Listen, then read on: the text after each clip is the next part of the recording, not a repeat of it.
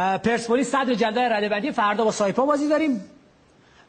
تراکتور سازی و بعدش هم سپاهان تیمایی هستن که تو جدول قرار